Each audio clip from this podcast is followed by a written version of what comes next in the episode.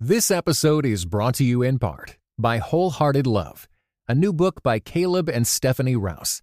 Overcome the barriers that hold you back in your relationships with God and with others, and delight in feeling safe, seen, and loved with Wholehearted Love. For more information, go to Tyndale.com. You're listening to episode 179 I feel like you're drifting away from me. of the In Between podcast, where you'll discover the tools to build a marriage and family that you love. My name is Daniel Lim. And I'm Christina M. Well, picture this with us Jay and Julie, both in their early 50s and married for 20 years. They're considering divorce. When asked why, Julie pipes in, I'm done with this marriage. I feel unloved and rejected by Jay. We don't have an emotional connection and we rarely have sex anymore. Jay then responds like this Julie loves the kids more than me and always puts them first. She's always complaining about how I don't do anything and she has to do everything. We used to be in love, but now we can hardly stand each other. Hits home, hey? There's some feelings there that both of us have um, maybe not expressed, but have definitely felt. Yeah. And maybe this story sounds familiar to you too, because many couples like Jay and Julie are ready to quit on their marriage and are hoping for quick solutions to try to save it. While this is a common problem, the solutions, unfortunately, are never easy. It's like my counseling prof says time and time again the answer is simple, but it's not easy. Yeah. So the good news is that if you are willing to put the effort into rescuing your marriage, there are things that you can do that can give you a fresh start. That's why in today's episode, we want to explore six ways to deepen the love in your marriage. Breaking the cycle of unhappy relationship dynamics requires a radical shift in mindset. Taking responsibility for your part in the conflict or dispute is a great starting point. And you know what? One person's ability to do this can change the entire dynamic of the relationship. hmm Okay, so let's break it down. Studies show that the most common reason why couples develop serious difficulties is that one or both partners withdraw due to feelings of hurt, anger, and resentment. In a study of 14,000 participants, Dr. Schrodt found that women were usually, okay, usually, but not always, the ones who demanded or pursued, and men tended to withdraw or distance. This is a vicious cycle where the more the woman pursued, usually looking like making demands, screaming, fighting, controlling, or clinging, the more the man withdrew, that's his response, by distancing himself, avoiding, becoming quiet, or shutting down. John Bowlby, the grandfather of attachment theory, called this cycle the primal panic. At the core of attachment theory is the belief that we are all wired for connection. This drive is wired into every human being as a survival mechanism. We connect to survive. Therefore, emotional isolation can be coded as a life or death situation in the part of our brain called the amygdala, which sends alarm signals to our brain and body that we are in danger of isolation.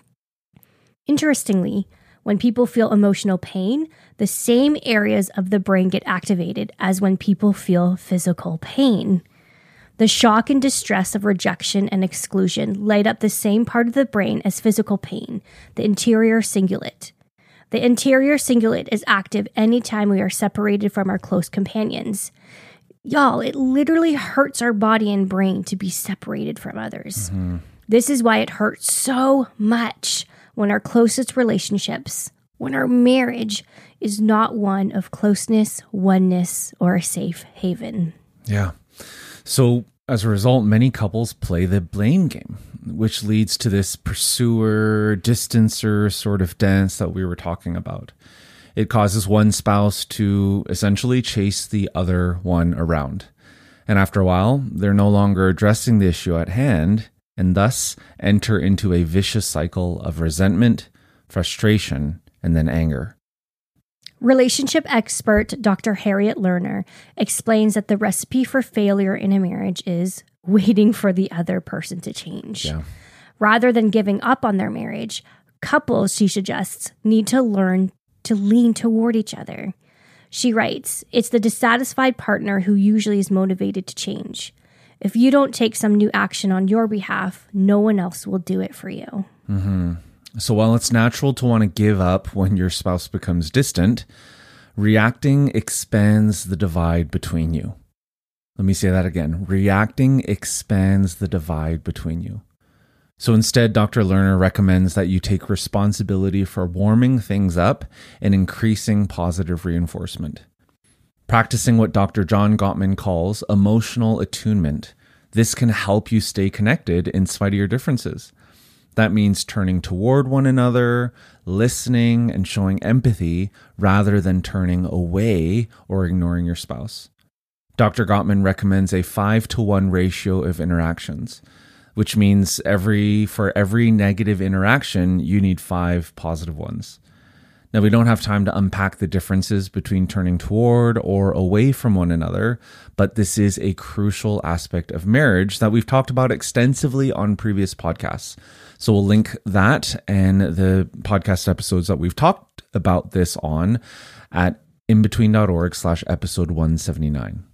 I'm glad you mentioned that, Daniel, because Dr. Gottman discovered in over 40 years of research with thousands of couples that the number one solution to marital problems is to get good at repair, repairing your relationship. He calls it the secret weapon of emotionally intelligent couples. We wanted to go through six ways to deepen the love in your marriage based on the work of Dr. John Gottman. All right. So, number one, share your complaint without pointing fingers. Do you have a habit of criticizing your spouse? Hmm. Do you use the words always and never often?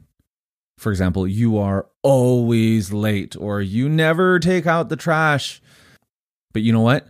Talking about specific issues will always have better results than attacking your spouse with the alwayses and the nevers. The always is. I like that. Yeah, the always is is is. Yeah. So, for example, a complaint is, "Hey, I was worried when you didn't call me. We agreed that we'd check in when one of us was running late." That would be a complaint.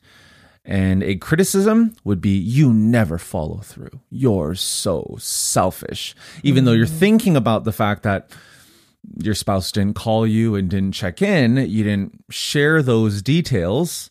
Instead, you just said, You never follow through. You're so selfish. Yeah, what an attack on character versus actually verbalizing what you need. Yeah. And the other may have no idea or may actually turn to something else in mm-hmm. terms of what the example is or what you think your spouse might be talking about, right? Mm-hmm. You know, it's always difficult uh, to hear your spouse and to be able to respond when you feel attacked. Yeah. Remember that primal panic that we talked about earlier? When you feel that your relationship is in danger, the alarm bells go off in your brain and body, and as a result, it's really hard to hear one another. So, next time, try to share your complaint without blame or criticism. Hmm And you know what? If you found uh, you're thinking, you're like, oh my goodness, I just did that to my spouse. A part of repairing, and we'll get into it, is to apologize. So you can go back and be like, hey, I don't know if you remember, but I was just listening to this podcast about uh, criticism versus a complaint, and I realized I criticized you, and I'm sorry for that. This is what I was trying to say, but I didn't do it so eloquently. Can I try again? Oh, yes. you would be like, yeah, yeah, please try again. Okay, sure. Yeah. Let's hear it. Uh, yes, that's awesome. right. So, well, that leads us to our second point repair conflicts with skill. You know, it's really easy to try to sweep things under the carpet, especially when we're the one that's wrong. We're like, whatever, they know I'm sorry. But do they really? And sometimes resentments can just build up and build up and build up until it's kind of like that Jenga where you pull out one brick that has nothing to do with what maybe you were talking about and it all comes tumbling down. So don't put aside resentments that can destroy your marriage. Mm-hmm. After interviewing and observing thousands of couples, Dr. Gottman found that there are two types of conflicts. This is so fascinating solvable and perpetual. Solvable conflicts are the ones that we can come to an agreement upon. We just maybe need to spend some time talking about it. On the other hand, 69% of problems in a relationship are perpetual, they are unsolvable. Did you catch that? More than half of the problems that you have in your relationship with your spouse, actually, nearly three quarters of them, are not solvable. Yeah, that's crazy. Exactly. And now you may be thinking, huh, maybe that's why we're having some issues here. Now, these perpetual problems may be things like personality traits your spouse has that annoy you, or long standing issues around extended family member dynamics, or how you want to spend your holidays. So, trying to solve unsolvable problems is counterproductive, and no marriage will ever completely eliminate them. That's not the goal either. Instead, discussing the issues can provide you and your spouse a great opportunity for understanding and growth on both your parts. Bouncing back from disagreements rather than avoiding conflict is key because couples who strive to avoid it are at risk of developing stagnant relationships. You know, there's so much more that I can say about this. Unfortunately, we don't have the time, but I'll definitely link to the episodes where we talked about how to solve perpetual issues, how to solve solvable issues in your marriage. And if you go to inbetween.org slash episode 179, you'll have those links there. Yeah. So now let's move to the third way to deepen the love in your marriage. It's to stick to talking about the issues at hand. Hmm. So when you are in an argument with your spouse, right, you're in the middle of that, ask yourself, what am I trying to accomplish in this? Am I just arguing because I want to win or I don't want to lose? What is the purpose behind this argument? Why did it even start? Avoid name calling because that's never a good thing. Right. And don't attack your partner personally. Remember, anger is usually a symptom of underlying hurt, fear, and frustration. Ooh, there's a mic drop moment. It's never all always about the anger, right? There's always there's always something underneath that. like that iceberg thing. Yeah. What's underneath that? Completely. Mm-hmm. Anger unfortunately is just that emotion for most of us that is most easily accessed. Mm-hmm. So when you feel that way, ask questions. When you're in the middle of that argument, when you're feeling that anger, ask questions that go deeper to understand the positive need that your spouse is seeking. Avoid defensiveness. Avoid showing contempt for your partner, which means avoiding that rolling of your eyes. I mean, you hate it when your kids do it, yeah, exactly. right? How much more your spouse? Drives me nuts. right? Yep. Uh, ridicule, name calling, sarcasm, all of that can be signs of contempt. Now, talking about contempt, the heart of contempt is what you're essentially doing is putting yourself on a pedestal and looking down on your spouse. That in an image is what contempt looks like. Contempt is an attitude where the spouse, where you think that you are better or superior than the other person, which is why you're on that pedestal and you're looking down and you're showing them what life is supposed to look like and what you're supposed to do in that situation, right? Yeah, my way or the highway. Exactly. Now, you may think that you're smarter, neater, cleaner, more punctual, more considerate, more thoughtful, more more helpful, more of everything than your spouse, uh, which is why you're looking down on the person who is lesser than all of the ways that you are better than them. Right? So it's that position of, "Hey, you know what? I'm okay, but you're not." Yeah. Dr. Gottman calls the calls contempt. He calls all of this the sulfuric acid of relationships because it eats right through the relationships. In fact, contempt is one of the highest predictors of divorce. So when contempt is displayed, it's honestly virtually impossible to engage in a constructive dialogue. I mean, imagine receiving that contempt and Yeah. seeing that through your spouse's eyes. How is it how how do you stay calm or how do you have a productive conversation in that, a constructive one? Right. So hard, right? Well, and also if um you're just so used to this, the being on the receiving end and understanding that whatever you say doesn't count because your spouse always thinks they're right. Yeah, so you're yeah. always thinks you're wrong. Like no wonder um people would shut down. Yeah, yeah. Uh, Or respond with even more conflict. Yeah, very true. right? So, but when you think about it, and let's say maybe you're thinking, oh, you know what, I, I do show signs of that, or my spouse does. Mhm. Uh, the fact is, it doesn't develop overnight. When one spouse feels unappreciated and unvalued, frustration builds up. And over time, verbal interactions between you and your spouse begin filling with contempt. Yeah. But it often starts when you or your spouse feel unappreciated or unvalued. So it doesn't start with contempt. Contempt isn't that first thing, but it often creeps into the relationship as needs go unmet. Exactly. And that's why we talked about criticism, because criticism is, is one of the uh, signs that if it continues to go on or resentment continues to build, then it'll lead to contempt. So don't go there. yes, please. or if you are, you know, you can start with a conversation. You can you can say, "Hey, so I've noticed that Uh-huh. I've been interacting with you through and with a lot of contempt. I didn't realize that. I'm Mhm. sorry." Yeah. Right? And then go back and and start moving toward reconciliation and repairing in that Mhm. way.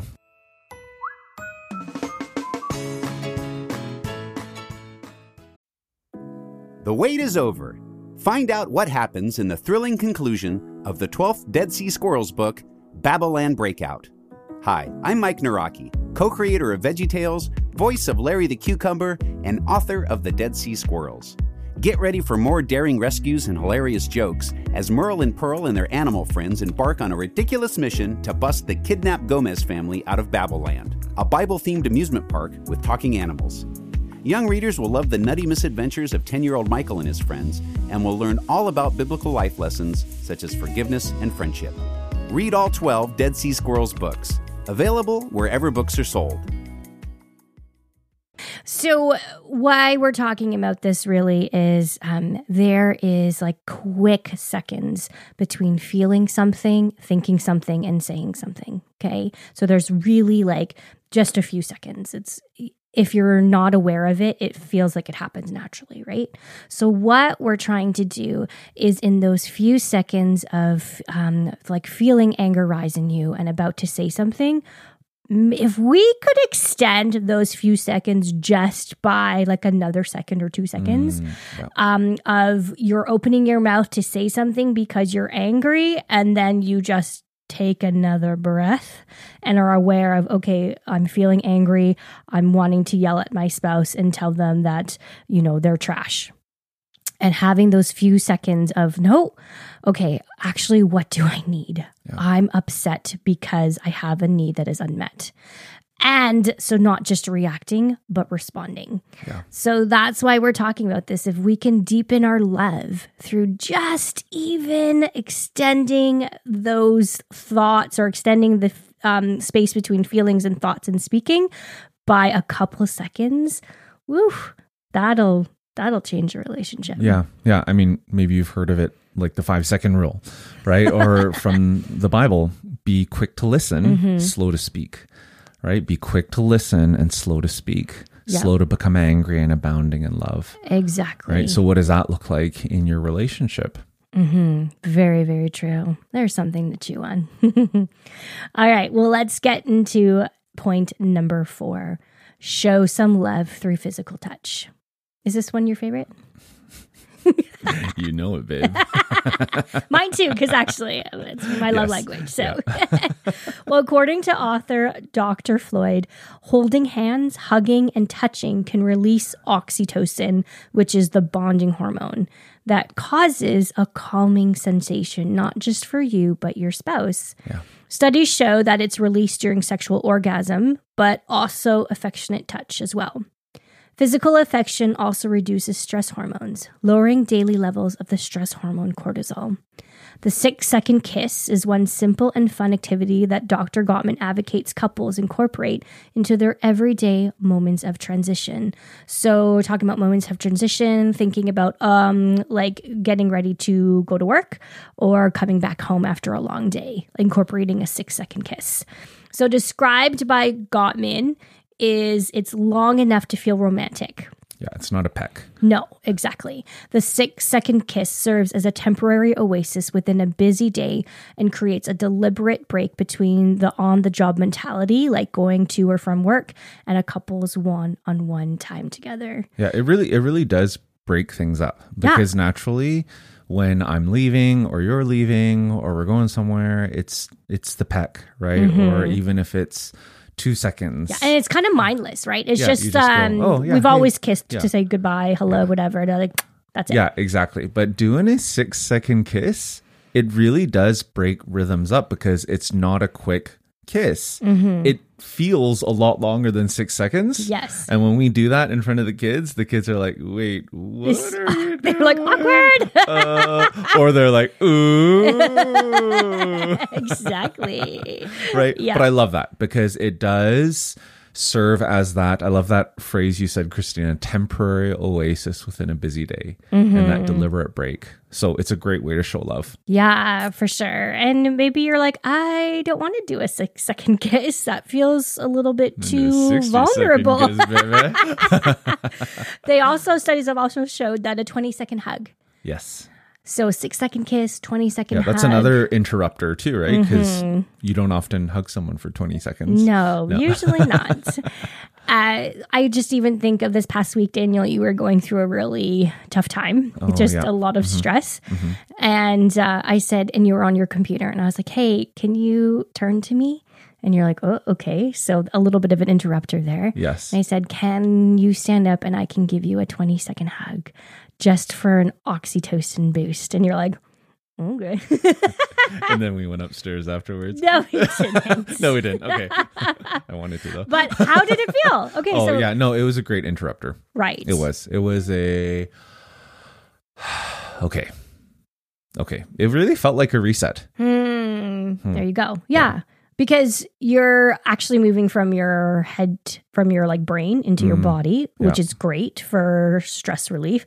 But also, you're getting some good um, boosts of of good hormones Yeah, that's right. to yeah to help you continue on your day. Yeah, there you go. Brain science, scripture, relationship help, all the I good stuff. all right, let's move to the fifth way to deepen the love in your marriage. This is to grow your fondness and admiration. Now, when's the last time you reminded yourself of your spouse's positive qualities? I mean, I know it's really easy to think about the flaws of your spouse, and those are often the things. I mean, that's just the culture we live in, right? Um, fix what's broken, sort of thing. Uh, but even as you grapple with their flaws, uh, what does it look like to express your positive feelings to them and their positive qualities and point them out several times each day? In addition, try searching for common ground rather than insisting on getting your way. I know that's a natural thing, at least it is for me, that we all want our way when we're in an argument or in a disagreement. But instead of fighting for that, what does it look like for you to search for that common ground? You can listen in addition to their point of view uh, and avoid shutting them off or yourself off from communication.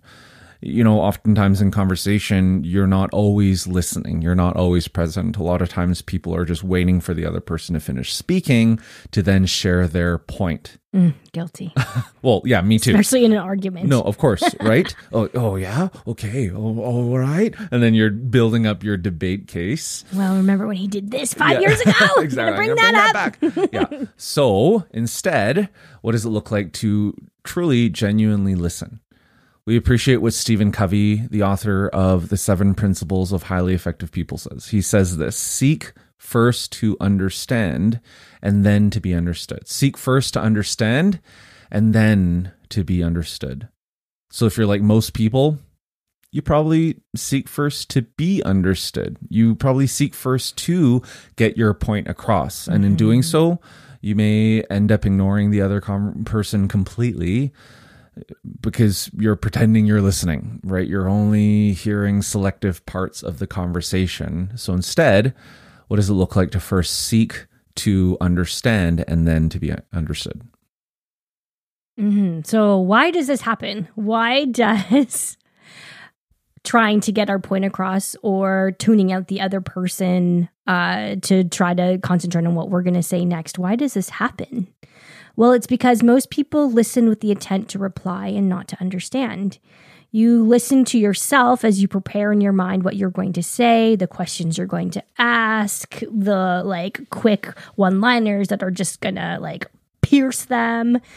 You filter everything you hear through your life experiences and your frame of reference. You check what you hear against your thoughts and narratives and see how it measures up. Like, huh, that's not the way we do things here. Consequently, you decide prematurely what the other person means before they finish communicating. Ugh, I've been there. Yep. Well, this may be a natural way. well, I'm not saying yes to you. I'm saying yes to me. Good. I was going to respond with something, but I'll take it back. You're Yeah. pier- you're gonna pierce the response. Yeah. You wait for that one liner. It's going to be a zinger. Oh, you're so good at those one-liners. I sure, am. yeah, it's a, it's a talent I'm not proud of. Well, while this may be a natural way of reacting, this doesn't mean that it is the most effective way of communicating. Is certainly, as we know firsthand, does not help grow the fondness and admiration in your relationship.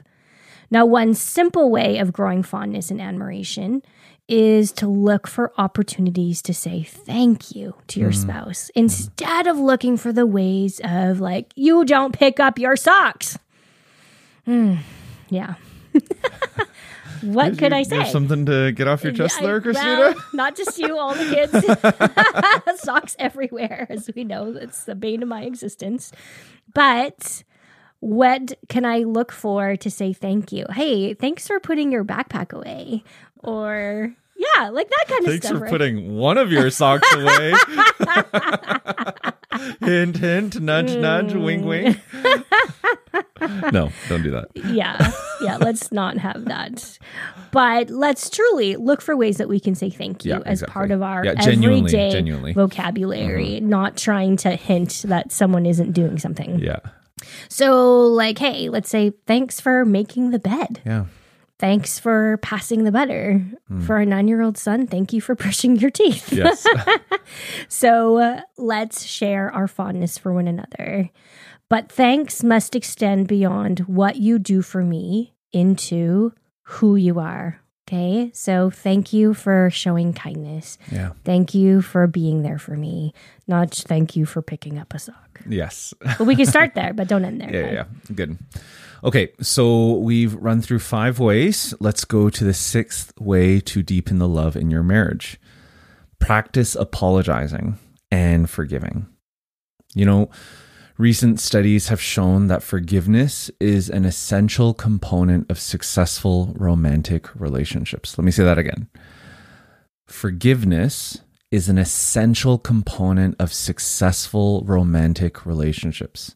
In fact, the capacity to seek and grant forgiveness is one of the most significant factors contributing to marital satisfaction and a lifetime of love. Couples who practice forgiveness can rid themselves of the toxic hurt and shame that holds them back from feeling connected to each other. hmm I mean, Jesus uh, shows us over and over again in the Bible about forgiveness, right? But let's first clarify the meaning of the word forgiveness. Three Hebrew words and four Greek words are translated forgive in the English scriptures. They are basic synonyms with slightly different meanings. The key ideas of this are to cover, to take away, to pardon, and to be gracious to. Hmm. So, forgiveness is about covering, taking away, pardoning, and be gracious. Yes. Wow. So it's interesting, hmm. right? It's like the English language probably only has what? There's not that many words to really when you're talking about forgiveness. Yeah. But uh, in the Greek and Hebrew, when it there's just a little bit more nuance to that's that. good. I love that. So the most common of these is the idea of taking away one's sins or failures. For example, in the Psalms, there's a verse as far as the east is from the west, so far has he removed our transgressions from us. This psalm is speaking of God's forgiveness. Thus, God's forgiveness is relieving the person from God's judgment. God's forgiveness means that our sins no longer stand as a barrier between us and Him. Forgiveness removes a distance and allows us open communion with a holy God. Hmm, I love that. Now, the same is true in human forgiveness. Forgiveness means we choose to lift the penalty, to pardon the offender. It means letting go of the offense and welcoming the offender back into your life. Forgiveness is not a feeling, but a decision. It is the decision to continue growing in the relationship by removing the barrier. Yeah. Now, if you're the offended party, forgiveness means that you will not seek revenge, that you will not demand justice, and that you will not let the offense stand between the two of you. Forgiveness can result in reconciliation, but, and we want to underline this, it does not mean that trust is immediately restored. Forgiveness does not necessarily mean trust. That can take time and seeing the fruit of your spouse in meaning what they say. Now, an apology is an important part of what Dr. Chapman calls the forgiveness cycle. An offense is committed, an apology is made, and forgiveness is given. There is so much more to unpack in apologizing and forgiving and restoring trust and reconciliating with one another. So, we don't have time to do that today, but we will be breaking it down in another episode coming soon. So, stay tuned for that. So, there you go, podcast family. There you have it. Six ways to deepen the love in your marriage. Number one, share your complaint without pointing fingers. Two, repair conflicts with skill. Three, stick to talking about the issues at hand. Four, show some love through physical touch. Number five, grow your fondness and admiration. And number six, practice apologizing and forgiving. Thank you so much for tuning into today's episode. You can find the show notes at inbetween.org slash episode 179. If you want to share this with your spouse or with a friend that has come to mind, you can just text them the link inbetween.org slash episode 179, or you can hit, hit the share button on your favorite podcasting app and send it to them that way. All right. Thanks again for listening in. We'll catch you next time.